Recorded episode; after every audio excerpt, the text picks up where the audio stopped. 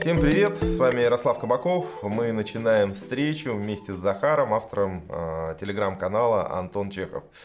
Приветствую, Захар. Э, мы, как и обещали, э, организовать с тобой встречу, поговорить про рынки, про инвестиции, про интересные идеи и, конечно же, э, про твой взгляд на текущую ситуацию.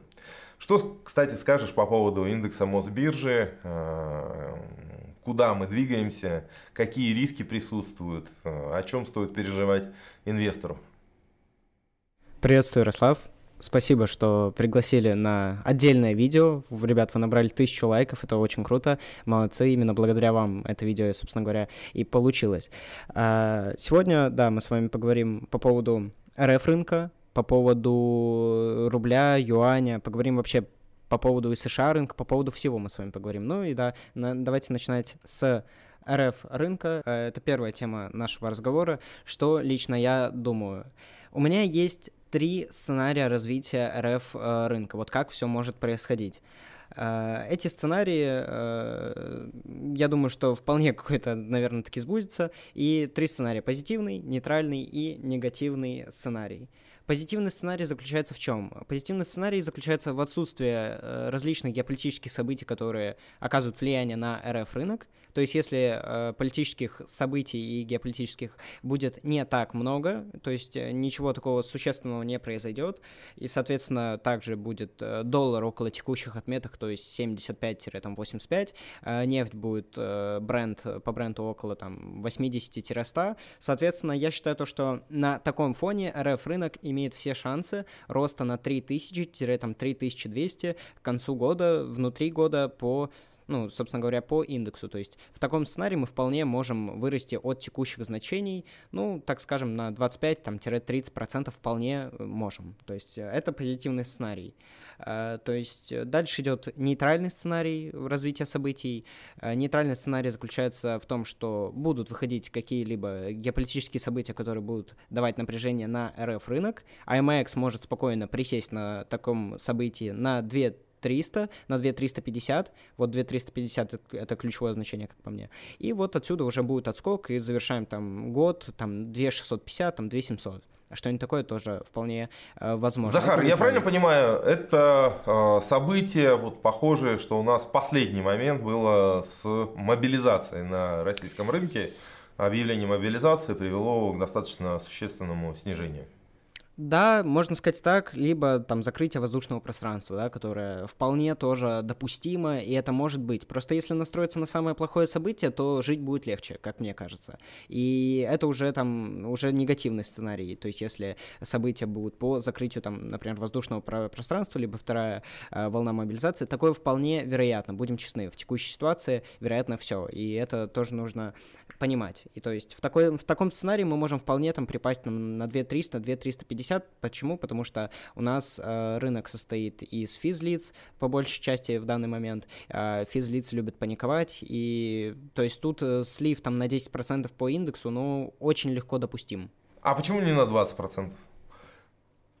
Потому что паника, я не думаю, что будет такая существенная, и в целом я считаю то, что если и будет паника, то стоит уже набирать и добирать позиции, то есть э, я не считаю то, что при панике нужно как-то уходить от рынка, все, то есть э, уходить и не зарабатывать, мне кажется, что наши компании сейчас оценены вполне справедливо, по справедливой стоимости, и вот уже остальные психологические вот нападки на физлиц будут сопровождать вот собой такое падение, это падение будет истерическое, и после чего я не исключаю откуп. То есть на 20%, ну, честно говоря, не жду. То есть двушку внутри года, наверное, мы не увидим. В худшем случае, в негативном сценарии мы можем увидеть 2250-2200, как по мне. То есть падение от текущих э, может составить там, ну, процентов 12-13 в худшем случае. Вот я на это настраиваюсь, что такое может быть.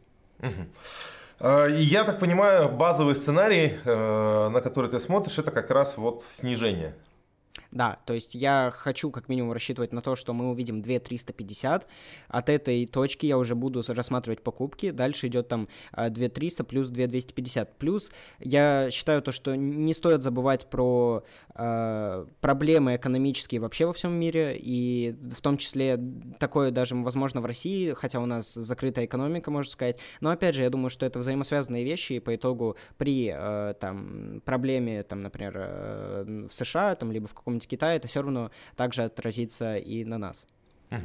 Ну, понятно, да, если экономический коллапс наступит в мировой экономике, то спрос на сырье может резко снизиться.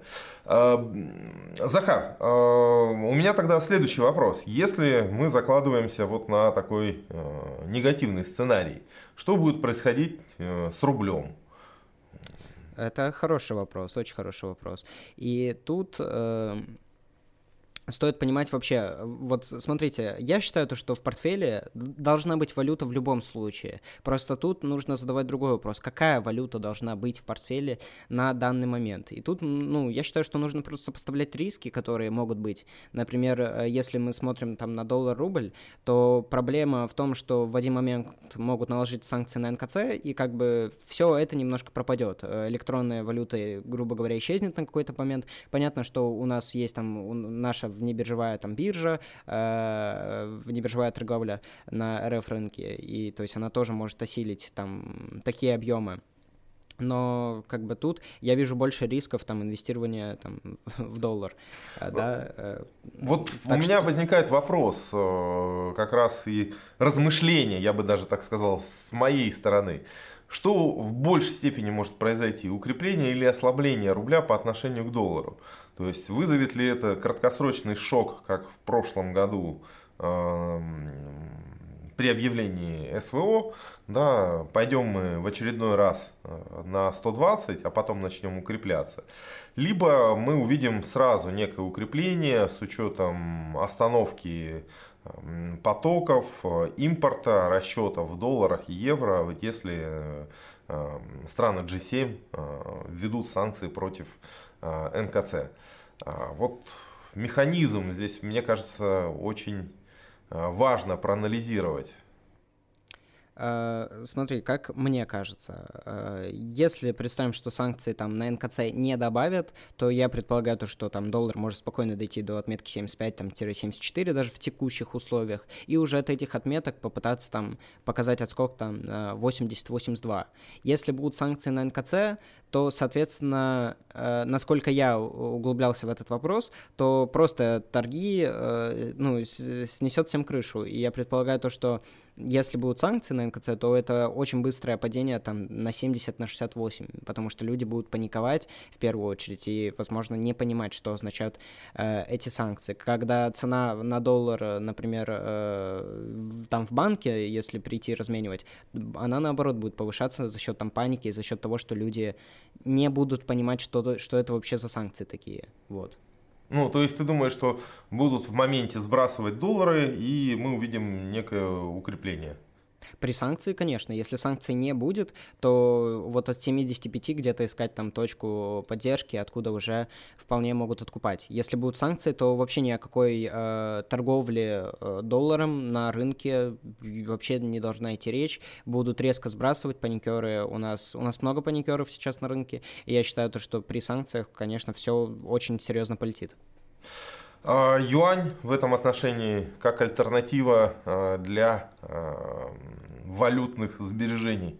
Да, это, это действительно очень интересная валюта, которая может занять ну, она уже занимает определенный э, вес у российских портфелей, даже сейчас объемы по юаню иногда опережают объемы торгов по доллару, и здесь юань выглядит намного интереснее и как минимум безопасней для э, торговли. И с точки зрения юаня очень хорошо покупать юань, как по мне, на уровне 10.3, 10.4 для там среднесрочной и долгосрочной э, покупки, то есть как сбережение, как диверсификация, то есть вполне это э, хороший, хороший эквивалент. То есть поэтому здесь э, от 10.3 я считаю, что вполне разумно покупать там и докупать там на каких-либо падениях и все же там ждать какого-нибудь там среднесрочный рост там на 15, да. То есть это, как по мне, интересная идея в юане. Ну что ж, замечательно. Мы определились с базовым сценарием. А, Все будет не очень просто. А, российский рынок а, будет снижаться. Вопрос следующего характера. Насколько я понимаю, идея заключается в чем? Что мы сейчас копим кэш на наших счетах, ждем снижения и на этом снижении начинаем закупаться. Какие бумаги вот в этом отношении могут быть интересны для покупок и от каких уровней? Да, э, на самом деле, вот еще раз хочу проговорить э, для начала идею вот э, саму того, что я вот жду. То есть я не закладываюсь на позитивный сценарий, это нужно понимать. Ну, то есть явно какие-то, какая-то напряженность в любом случае будет. Неважно, в каком она виде, она в любом случае будет. И тут задача уже при падении не прятаться там и не бежать с рынка, а наоборот использовать кэш, потому что когда рынок в панике, нужно покупать. И это много раз уже, ну, собственно говоря, было доказано доказано на рынке. И вот какие акции покупать? Э, в первую очередь я бы покупал московскую биржу, московскую биржу. Опять же, э, котировки очень хорошо просели на моменте слабых дивидендов. Э, и то есть э, я считаю справедливой ценой для Мосбиржи там 95-100. И вот в, этих, в этом боковике я считаю, что вполне целесообразно покупать акции Мосбиржи, потому что у нас московская биржа развивается, у нас все довольно-таки неплохо с этим. И я считаю, тут перспективы роста очень хорошие на средний срок и долгосрок. То есть там в перспективе это 180 и 200 рублей. Все-таки у нас народ сейчас по, по чуть-чуть начинает э, открывать там брокерские счета, заводить деньги на биржу, и это вызовет ну, хороший драйвер роста для Мосбиржи. Девать деньги больше некуда, как нести их на биржу. Ну, вот как раз тезис э, господина Моисеева э, о том, что э, от э, невозможности куда-либо больше проинвестировать э, наша, э, наш индекс Мосбиржи будет э, подрастать. Кстати, он был озвучен, по-моему, э, где-то полгода назад, когда вот на рынке еще царили в некоторой степени негативные настроения. А что еще, кроме индекс котировок Мосбиржи, может быть интересно? В перспективе это все так же Сбер. То есть э, это стоит понимать, что там в условиях закрытой экономики банковская система в целом может быть э, вполне неплохой, э, стабильной и в целом интересной если там, например, э, ничего не будет происходить там у, у других стран, так скажем.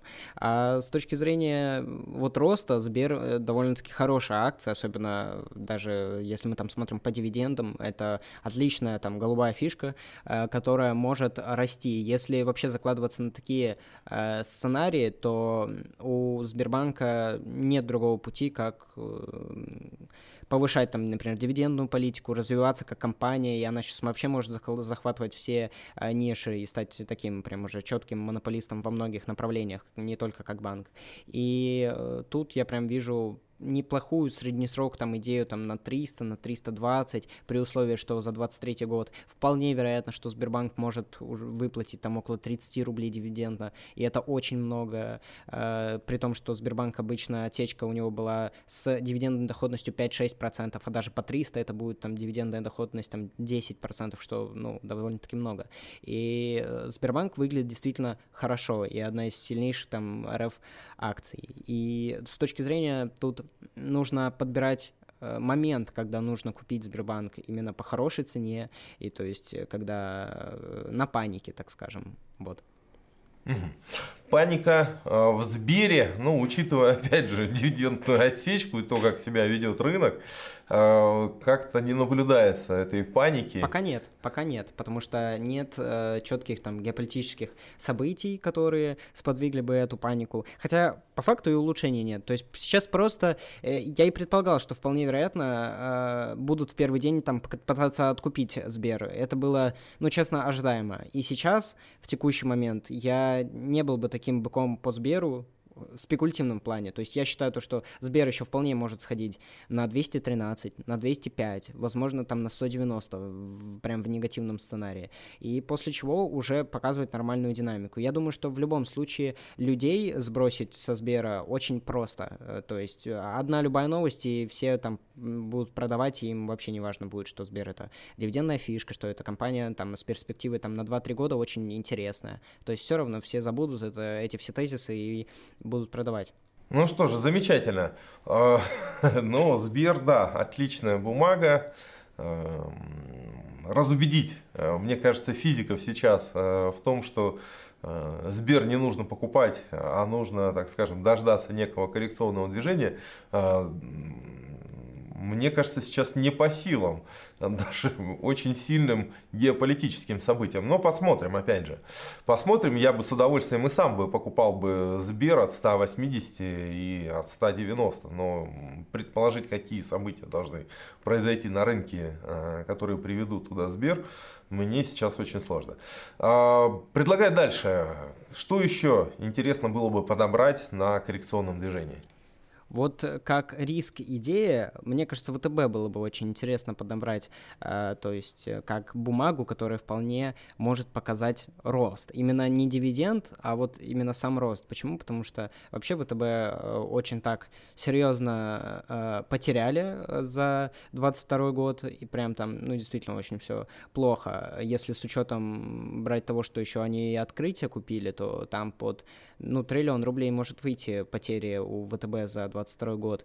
И, соответственно, тут, то есть, э, проблемы действительно есть, дивиденды здесь действительно не будет, э, в 23-м не будет, за 23 точнее, за 24 ну, как будто тоже, наверное, ну, посмотрим, как там уже ситуация будет идти. И если вот брать в перспективу, там, просто рост банковской системы РФ, понятное дело, что ВТБ этот рост э, обходить э, не будет. То есть ВТБ также пойдет в рост.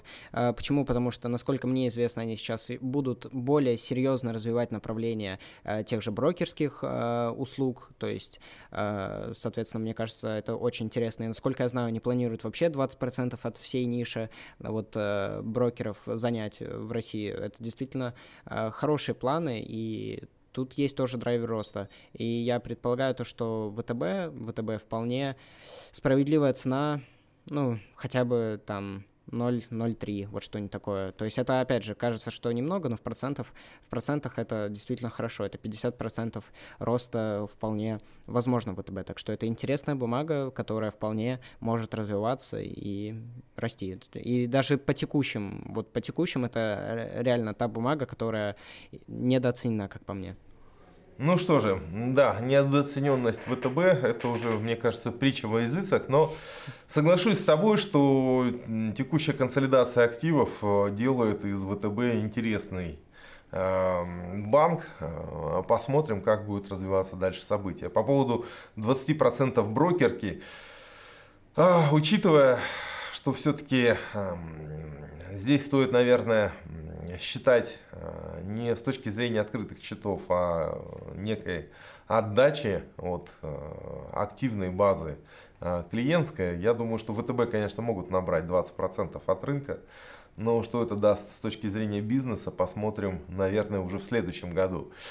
Банковская тема. Интересно, понятно, вполне прогнозируемо. Что-то еще в этом отношении. Давай немножечко, может быть, поговорим про commodities, нефть, газ. Какие здесь могут быть идеи, э, конструкции с точки зрения, опять же, интереса в российских бумагах? Э, да, это хорошая тема с точки зрения вот таких двух бумаг, которые вполне могут неплохо расти, неплохо зарабатывать даже в текущей ситуации. Э, что там, например, 22 год был довольно-таки очень хорошим, а 23 вот уже под вопросом стоит. Ну вот я бы тут выбирал как средний срок хорошую историю, которая еще связана с дивидендами. Это Лукойл история. Это вполне интересная акция, э, которая долго стояла в боковике. После дивиденда она вообще никому была не нужна, после чего ее там чуть позже начали откупать.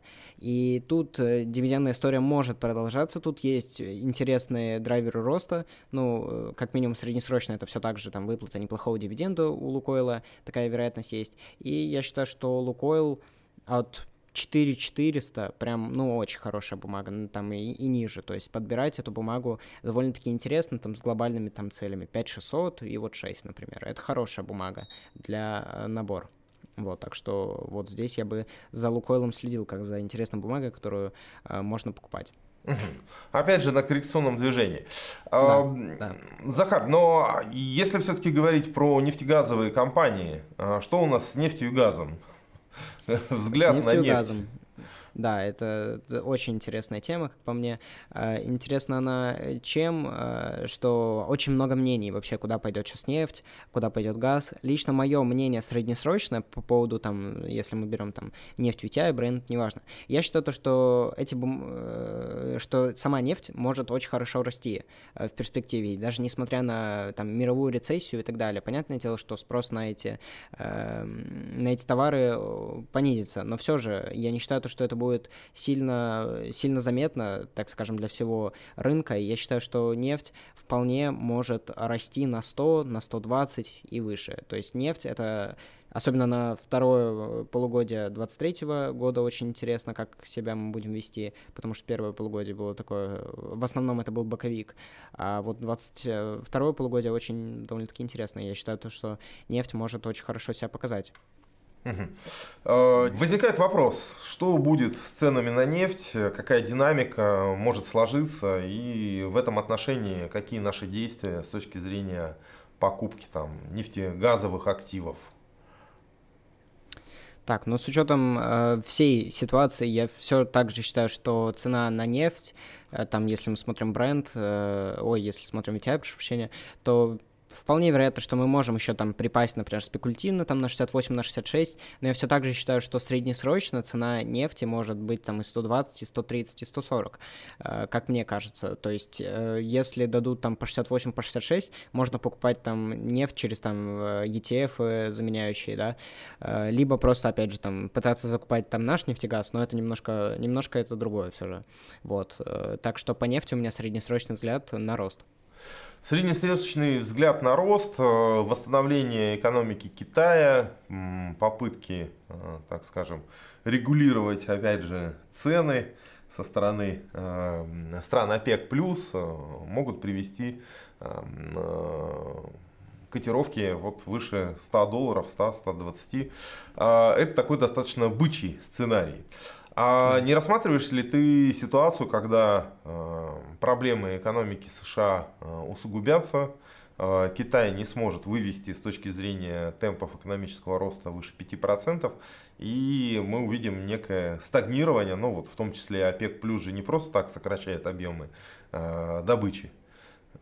Смотри, я считаю, что такое может быть, и что и в США будет все плохо, и что и в Китае все может быть плохо. Я с этим полностью согла- согласен. Но э, с учетом вот той проделанной работы, когда я смотрел, как отражалось вот та же там, например, рецессия на цены на нефть, э, это, это не сильно связанные вещи порой. То есть бывает такое, что и при плохой ситуации все равно спрос на нефть более-менее сохраняется, то есть он, ну, понятное дело, что может немножко припасть, но глобально это, это не полное там замедление там поставок нефти и так далее. То есть я считаю, то, что здесь все может быть интересно даже с учетом там рецессии, например, в США и проблем в Китае, и все так же там цели 120 могут быть актуальны при таком сценарии. Ну что же, да, рецессия в экономике США, она отражается в том числе и на нефтегазовых компаниях. Там, кстати, постепенно начинают сокращать а, объемы добычи, а, вот, в том числе сланцевой нефтянки, и какого-то просвета в этом отношении не наблюдается. А, что с точки зрения нефтегазовых активов? А, лучше смотреть на российский рынок, на американский, на азиатский или просто вот как ты сказал, покупаем ETF на нефть и стоим, ждем, смотрим э, целей. Ну, с точки зрения, опять же, какой-либо корреляции, вот нефти, там, VTI, это понятно, что лучше ETF покупать, там, взаимозаменяющие, да, но с точки зрения, например, перспективных среднесрок компаний, то я считаю, это все так же покупка, там, RF акций, то есть если все будет довольно более-менее нормально, то понятное дело, что лучше там покупать какой-нибудь там Novatec, Lukoil, так скажем, просто чтобы эти компании были там в среднесрочном портфеле, так как они объективно сейчас недооценены, либо вот около там своей справедливой оценки находятся, и при росте уже цены они будут, соответственно, тоже расти. Мы как-то обошли, кстати, вопрос э, с нефтегазовыми компаниями, я имею в виду газовыми компаниями, Новотек. А, что думаешь по поводу Новотека? А, как тебе, а, так скажем, динамика акции, насколько можно рассчитывать с точки зрения потенциального роста? И, опять же, ждешь ли ты существенной коррекции в котировках Новотека? Э, жду ли я коррекции? Да, наверное, да. Ну, то есть тут очень сложно говорить нет. Почему? Потому что если весь рынок упадет, по моей логике, тогда и вообще все начнет лететь очень сильно вниз. И неважно, это Сбер, там, Новотек, Лукойл и так далее. Все упадет, если начнется паника. И, например, вот на последней там панике, когда было падение там 2620 на 2500, 2520, э, то Новотек тоже достаточно. Ну, понятно, что тут дивидендный гэп еще, но все же там Новотек э, все равно тоже пошел вниз там на 6,5%. 10%, э, да, даже после гэпа. То есть э, в любом случае, если будет паника, паника будет практически э, во всех акциях. И с точки зрения покупать, начинать покупки очень хотелось бы от 1150. 1150 это хорошее вот значение, от которых можно уже, от которых можно начинать покупать новотек там на средний срок, на долгосрок идею там 1150, 1100, и вот на этих уровнях я бы начал покупать новотек и с горизонтом там на 1500, там на 1600. Это довольно-таки хорошая среднесрочная цель, к которому мы можем прийти.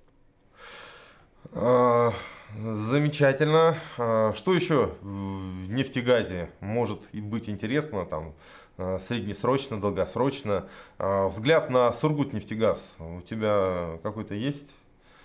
Вот в этом плане я не, люб, не любитель там сильно много акций в портфель добавлять, то есть там две акции с одной отрасли, это уже неплохо. Но вот Сургут, Сургутнефтегаз, э, тут идея в АОшках в целом, ее, как по мне, ну, нет. То есть, понятное дело, что Сургут АО может расти там на фоне просто там сильного рынка, там на фоне высоких цен на нефть. Но как бы глобально тут драйвера нет, для меня это больше спекулятивная бумага. Если будет какой-то интересный спекулятивный драйвер, то почему бы не отыгрывать, и это довольно-таки интересно. А что касаемо э, Сургутнефтегаза АП, тут все интересно, но опять же, отчетов никаких компания пока не дает. Сохранилась ли кубышка, не сохранилась ли эта долларовая кубышка. Если там все довольно-таки неплохо, то ну, вполне вероятно, что тут среднесрочный там драйвер там на 40 есть. Но опять же, эти две акции, вот АО и АП, это вот чистая, как по мне, спекуляция. Но вот посмотрите, как здесь там э, рвало, так скажем, э, людей, кто в лонг, но это же, ну, понятно, что это гэп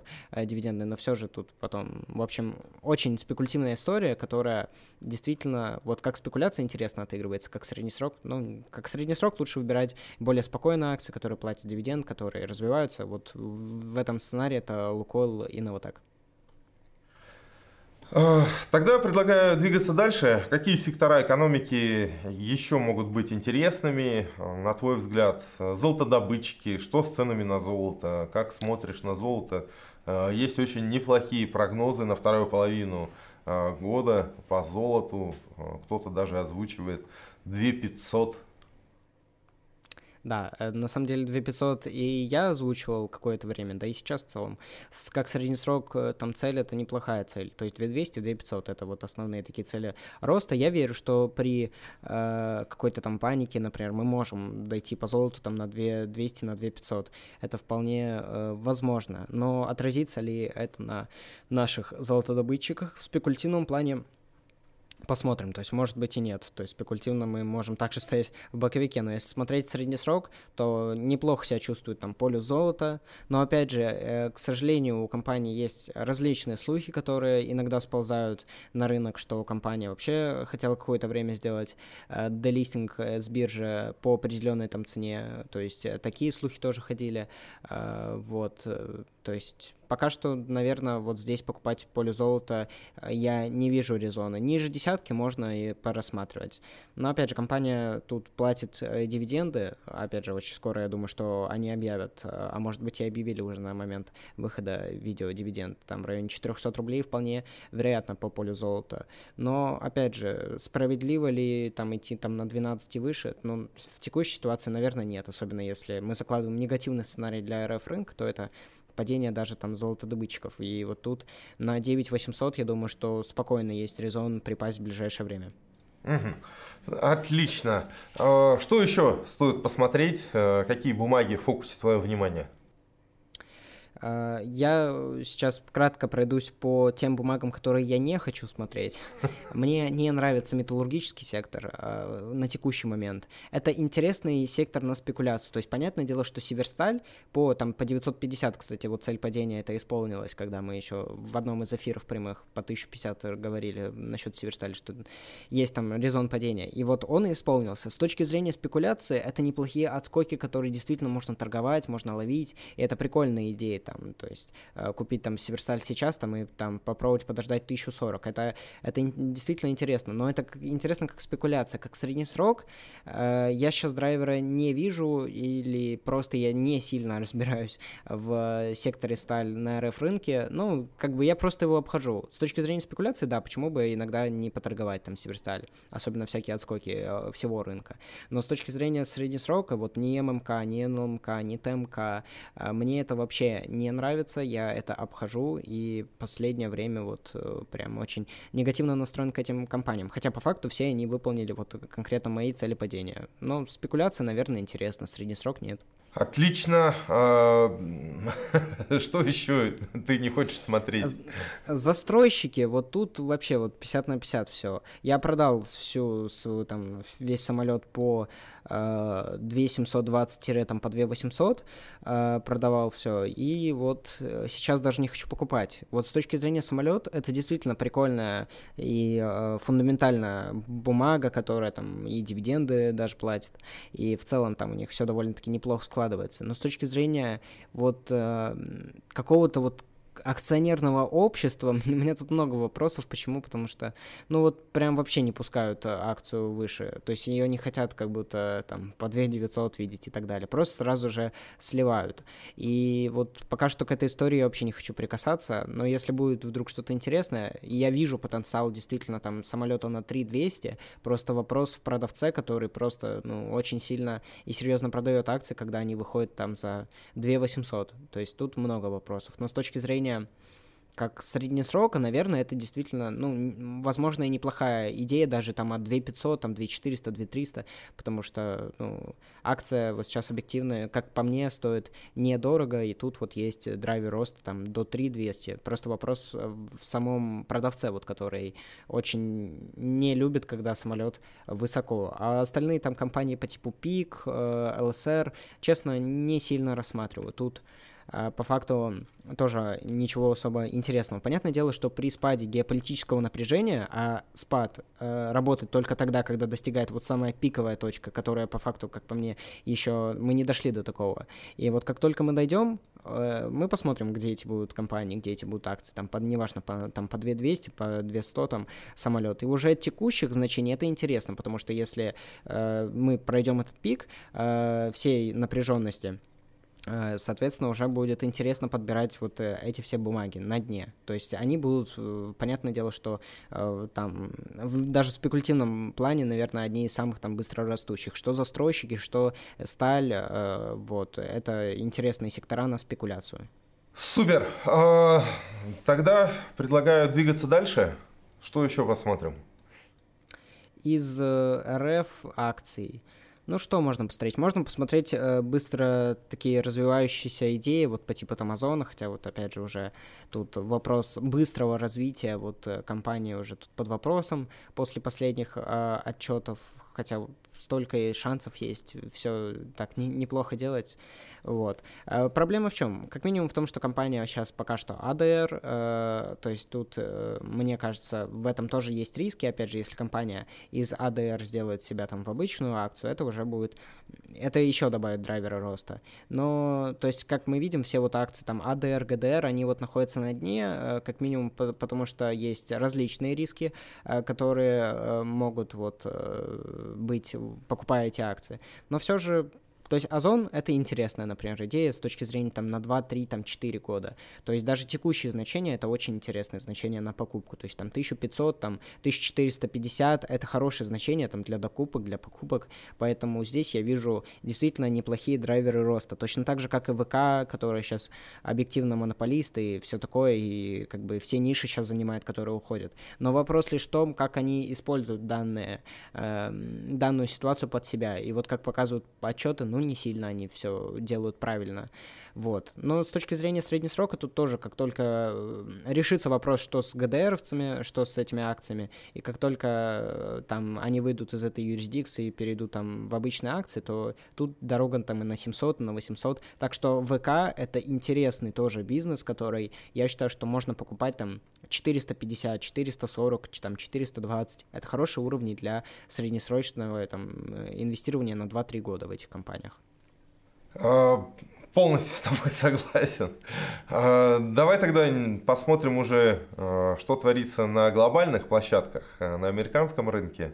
На самом деле, я сейчас последнее время уже, честно, не могу терпеть этот американский рынок. Это очень боковой рынок. Э, тут есть много проблем. Э, во-первых, э, то есть э, я считаю, что будет спад. Вот начнем с этого. Я считаю, что будет глобальное падение, будет в США рецессия, она будет, неважно какая большая, маленькая, но скорее всего это большую там глобальную рецессию не допустят, но это будет как минимум небольшая рецессия, которая все равно за собой влечет послед... последствия в виде там повышения инфляции, в виде увеличения безработных и так далее. Вот. Э, и с точки зрения вот фундаментального фактора, я считаю, что сейчас все сильно переоценено на США, что США рынок держится благодаря там двум-трем компаниям, это там Microsoft, какой-нибудь Apple и, я не знаю, Google, грубо говоря, то есть либо Meta там. То есть эти компании держат S&P, хотя остальные там, там 450 компаний уже там около дна валяются. И вот как только слабеют вот Apple, там Microsoft, то это все тоже потянется, они потянут рынок э, весь вниз. И вот здесь я бы хотел очень увидеть уровень 3600, 3400, желательно даже 3200. То есть потенциал падения я вижу, я вижу хороший потенциал падения. И э, тут вот я вот этого падения и жду. Я не исключаю, что вполне вероятен какой-то спекулятивный задерг там на 4300 какой-нибудь, я не знаю, если будут выходить неплохие данные, то вполне вероятно, что мы можем там на 4300 сходить с точки зрения спекуляции. Но выше 4300, ну, как по мне, это уже слишком высоко. Это действительно очень высокие значения для S&P, который по фундаментальным значениям должен быть там 3600 и 3400 и даже, может, 3200. Угу. Так, э, я тебя понял. Давай посмотрим, что происходит у нас котировками Apple. Эм, самая да, вышел крупная отчет, компания. Вышел отчет. Да, э, вышел отчет. Многие считают этот отчет позитивным, многие негативным. Я более-менее нейтрально смотрю. Они объявили, объявили байбек там рекордный. Ну, молодцы. Э, объявили, круто. Я сейчас стою в шорте, у меня средняя 171, 171. И пока что я ничего не хочу с этим шортом делать. Э, опять же, тут э, там скоро дивиденд э, промежуточный. Вот после дивиденда, наверное, буду заново пересходить э, в Apple. И считаю эту компанию, ну, супер, супер, супер переоцененной. Это это, это уже все, это уже за грани выходит. И это переоцененность Apple, и, как мне кажется, она должна стоить не 170, а там 140-130, потому что, опять же, рецессия сильно повлияет и на такие вот компании, особенно вот э, Apple. Так что я тут ничего позитивного не вижу, жду падения. Ну, а компания Apple э, фактически э, собирает деньги на американском да. рынке, размещает ну вот э, в том числе депозиты как таковые. И у нее очень неплохие успехи в этом отношении. Да, а, это интересно, что они там забирают под 4 с чем-то а, процента годовых, при том, что 4,5, по-моему, при том, что банковский депозит сейчас в США, я не так давно читал статью, что там 0,1, 0,05 процента годовых дают. То есть это, это тоже, кстати, очень серьезная такая глобальная проблема для банковского, банковского сектора США, ведь э, зачем людям хранить деньги на депозитах, на банковских, когда можно там, грубо говоря, в тот же Apple перенести, либо там купить какие-нибудь там облигации, э, которые то, дают доход намного выше, чем дает депозит. И, соответственно, отток денежных средств из банковского сектора США, ну, как по мне, он в целом неизбежен, если не решать эту проблему банковского депозита. И, соответственно, тут вот тоже много чего интересного открывается. То есть тут очень интересная ситуация сейчас э, на США рынке, и мне кажется, что проблем очень много, проблем, ну, прям дофигища, которых не решать, э, ну, тоже тут вопрос. Ну, вот не решите вы там, повысите вы госдолг там э, на годик, на другой. Но что вот делать там через два годика, когда вот это все уже пройдет, и заново вопрос о повышении госдолга. И это вот такие глобальные вопросы, то есть на которых нет ответов. Ну, знаешь, э, инфляция остается достаточно высокой. Э, да. При текущих процентных ставках э, обслуживать этот госдолг, конечно же, будет сложно. Но с другой стороны, э, если потерпеть пару лет, да, а потом ставки опустить, то у экономики США появится очень сильный драйвер роста. Да, но вопрос в том, насколько ситуация не повторится ли, вот как было в 70-х, 80-х годах, когда каждый раз вот теми же способами там повышали ставку, понижали ставку, то есть как только было э, такой вот э, причиной для снижения инфляции, ставку резко начинали опускать. И вот чем это закончилось? Это закончилось там чуть ли не процентная ставка 20%, хотя можно было решить проблему, просто действительно э, погрузить экономику в рецессию, потому что другого выхода тут нет. Если э, это не сделать сейчас, хотя это вообще нужно было сделать в году 18 или 19, но там и ковид придумали, и новый драйвер роста, и деньги напечатали, и вообще все супер классно, то вопрос вот что, что будет дальше, то есть стоит ли придерживаться такой же политики, хотя рано или поздно все равно все драйверы закончатся, и, и печатать уже станет сложнее, ну, в общем, проблем супер много. Посмотрим, посмотрим, мне кажется, все-таки, если смотреть глобально, э, цели э, монетарных властей США не заключаются в том, чтобы чтобы обуздать внутреннюю инфляцию, мне кажется, это можно было сделать гораздо проще. А есть вопросы более а, глобальные, в том числе связанные с Китаем. А, кстати, как ты смотришь на Китай?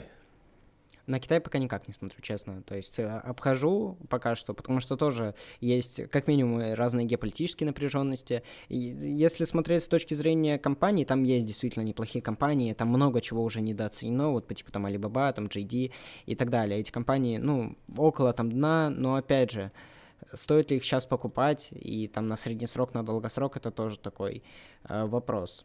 То есть пока что нет, наверное. Я думаю, ответ здесь очевиден. Значит, будут расти, будем покупать. А сейчас... Да, да. Если будет драйвер там четкий, там и снижение геополитической напряженности, и все более-менее нормально будет, то почему бы и нет? Согласен с тобой. Захар, ну, какие-то еще идеи есть? Я предлагаю потихонечку уже завершаться. А, время у нас а, выходит. Так, ну, по факту уже идей особо никаких нет. В общем, э, хочу, ребят, чтобы вы тоже э, понимали вообще, как использовать свой э, кэш в портфеле, чтобы, э, опять же, я по моей личной, э, по моим личным мыслям, Портфель должен делиться на среднесрочный и на спекулятивный. Если у вас есть спекулятивные идеи, торгуйте этими идеями. Неважно там какой рынок, просто торгуйте, стоп, тейки и так далее. Если у вас есть среднесрочная часть, то вы должны понимать, какие риски могут быть для рынка изначально. Если вы понимаете, там, заложили у себя в голове, что вот, там главный риск это, например, ухудшение геополитики, закрытие там воздушного пространства, то он, закладывайте там сценарий 2200. И вот с этим сценарием жить реально будет легче, если у вас такая мысль э, есть. И то есть тогда переживать просадки не так тяжело, но для этого у вас должен быть кэш. Так что особенно в данный момент сохраняйте, как мне кажется, нужно сохранять кэш на рынке хотя бы процентов 30, я не знаю, там перекладываться там валюту, либо просто сохранять, либо там на банковский вклад, потом перекидывать на брокерский счет. То есть много тут вариаций, и уже как только будет все хуже, чем сейчас, уже можно будет использовать кэш. Ну что же, на этой замечательной мысли я предлагаю закончить нашу встречу. Захар, спасибо тебе большое. Наши слушатели, пишите комментарии, подписывайтесь на YouTube канал, подписывайтесь на телеграм-канал Захара. И э, всем удачных инвестиций. Захар. Всем спасибо, друзья, что посмотрели. Всем удачных инвестиций и всем пока.